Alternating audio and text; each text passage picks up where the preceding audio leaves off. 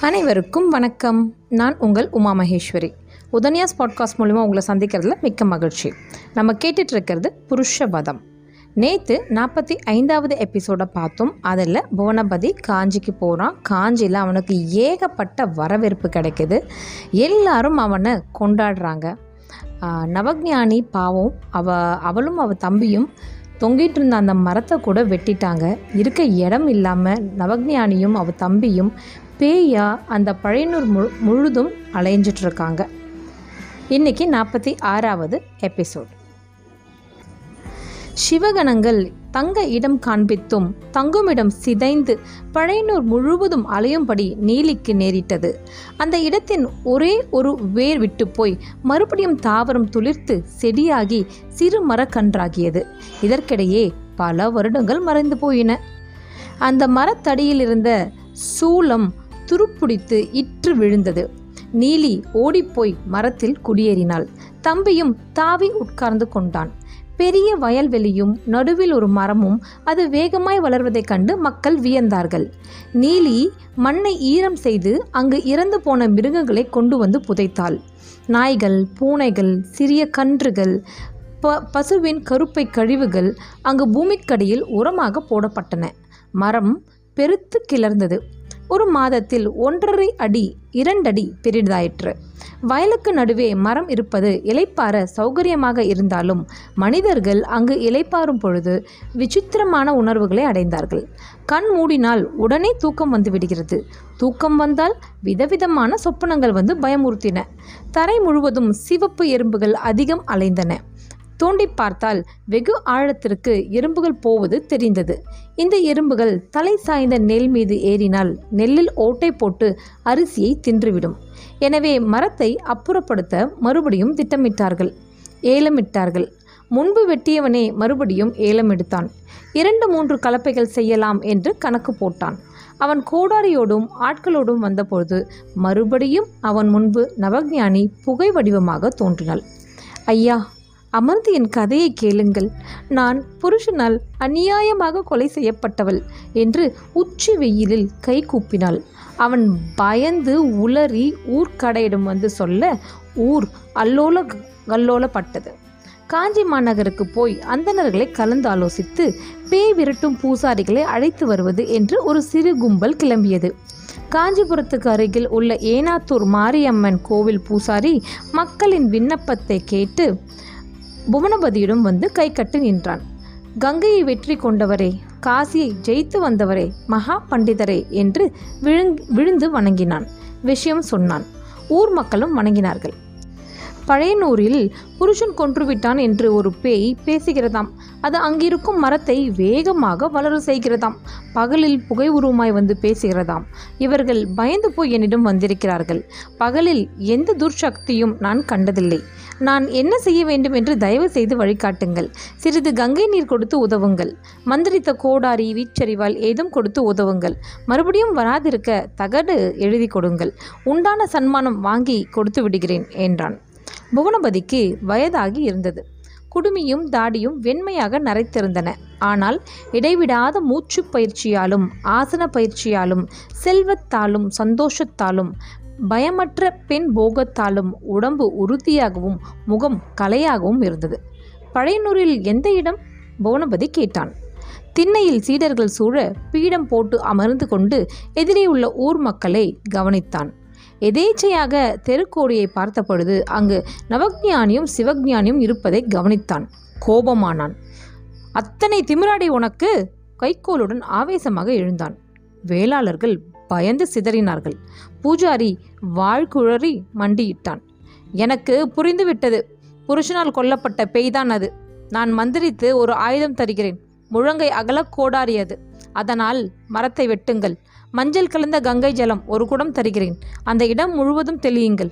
சூலம் செதுக்கிய மூலக்கல் தருகிறேன். அதில் காவல் தேவதையை உருவேற்றி தருகிறேன். நடுப்பகலில் தினமும் நைவேத்தியம் செய்யுங்கள். அங்கு பேய் வராது என்று கோபமாக சொன்னான். ஒவ்வொரு தனூர் மாசமும் ஒரு வண்டி நெல் பழையனூர் தனக்கு அனுபவ வேணும் என்று கட்டளையிட்டான். புதிய கோடாரி செய்து மந்திரம் உருவேற்றி ஒரு வாரம் கழித்து அவர்களுக்கு அனுப்பினான். சூலம் செதுக்கிய கல்லை உருவேற்றி பாலில் அமிழ்த்தி வைக்க சொன்னான். நல்ல நாள் குறித்து கொடுத்து நட சொன்னான். நவக்ஞானி அந்த பக்கம் வந்த எல்லோரையும் கெஞ்சினாள். யாரும் பயந்து வராது போகவே வீட்டுக் கொலையில் பெண்கள் முன்பு தோன்றி கை கூப்பினாள். விடியல் நேரத்தில் திண்ணையில் தூங்கும் ஆண்களுக்கு அருகே அமர்ந்து எழுப்பி கதை சொல்ல முற்பட்டாள். வேளாளர்கள் கேட்க மறுத்தார்கள். ஐயோ அம்மா பேய் பேய்! என்று கத்தினார்கள். கோடாரி வந்த அன்று வேளாளர் வீட்டு ஓடுகளை நவஜானி எட்டி உதைத்து தரையில் அறைந்தாள். ஒரே நேரத்தில் பல பேர் வீட்டில் வளைந்த ஓடுகள் தடதடவென்று சரிந்து விழுந்தன. வேளாளர்கள் கோபமானார்கள். ஊரில் உள்ள அத்தனை பேரும் கூடி நின்று புவனபதி சொல்லிக் கொடுத்த மந்திரம் சொன்னார்கள். கையில் கயிறு கட்டி இடைவிடாது மணி அடித்து சப்தம் எழுப்பி சடேர் சடேர் என்று மரத்தை மந்திரித்த கோடாரியால் வெட்டி போட்டார்கள். அந்த மந்திரித்த கோடாரியை பூசாரி வாங்கி கொண்டான். மரம் வெட்டப்பட்டதும் ஊவென்ற சத்தத்தோடு நீலி புகையாய் புழுதியாய் பெரும் காற்றாய் பழையனூர் முழுவதும் அலைந்தாள். மனிதர்களே மனிதர்களே! என்னை ஏன் இப்படி விரட்டுகிறீர்கள்? நான் என்ன பாவம் செய்தேன்? என்று கதறினாள். எங்களை தவம் செய்ய ஒட்டாது மரம் வெட்டிய வேளாளர்கள் அனைவரையும் நான் அவர்களது மறுபிறவியில் வஞ்சனையால் கொல்வேன் என்று தரையில் எடுத்து சபதமிட்டாள். கோவில் மதிர்ச்சுவரில் போய் அமர்ந்து கொண்டாள். ஐயா ஒரு வண்டி நெல் கொண்டு வந்திருக்கிறோம். இரண்டு மூட்டை பூசணி மூன்று மூட்டை கத்திரி ஐந்து மூட்டை துவரை ஆறு மூட்டை வெல்லம் இவையும் உங்களுக்கு கொண்டு வந்திருக்கிறோம். இது எங்கள் குரு காணிக்கை. எங்கள் ஊரை தொடர்ந்து நீங்கள் காப்பாற்ற வேண்டும் என்றார்கள். புவனபதியை வேளாளர்கள் இவ்வாறு வணங்கினார்கள். புவனபதி அவர்களை ஆசீர்வதித்தான். அவன் புகழ் மேலும் பல இடங்களுக்கு பரவியது. பழையனூர் நீலி என்கின்ற நவஜானியின் நிலையை பார்த்த சிவகணங்கள் கோபமாயின. புவனபதி எப்போது தவறு செய்வான் என்று காத்திருந்து அவனை தண்டிக்க அவன் மனைவியின் கர்ப்பத்தில் இருக்கும் குழந்தையை ஊமையாக்கின. குழந்தையை பார்க்க பிடிக்காமல் காஞ்சிபுரத்து தாசிகள் வீட்டில் தங்கினான் புவனபதி. அங்கே அவனுக்கு பல குழந்தைகள் பிறந்தார்கள். அவர்களுக்கு பல வித்தைகளை அவன் கற்றுக் கொடுத்தான். பல கோயில்களுக்கு திருப்பணிக்கொடை வழங்கினான். அன்னதானம் செய்தான். அன்ன சத்திரங்கள் கட்டினான்.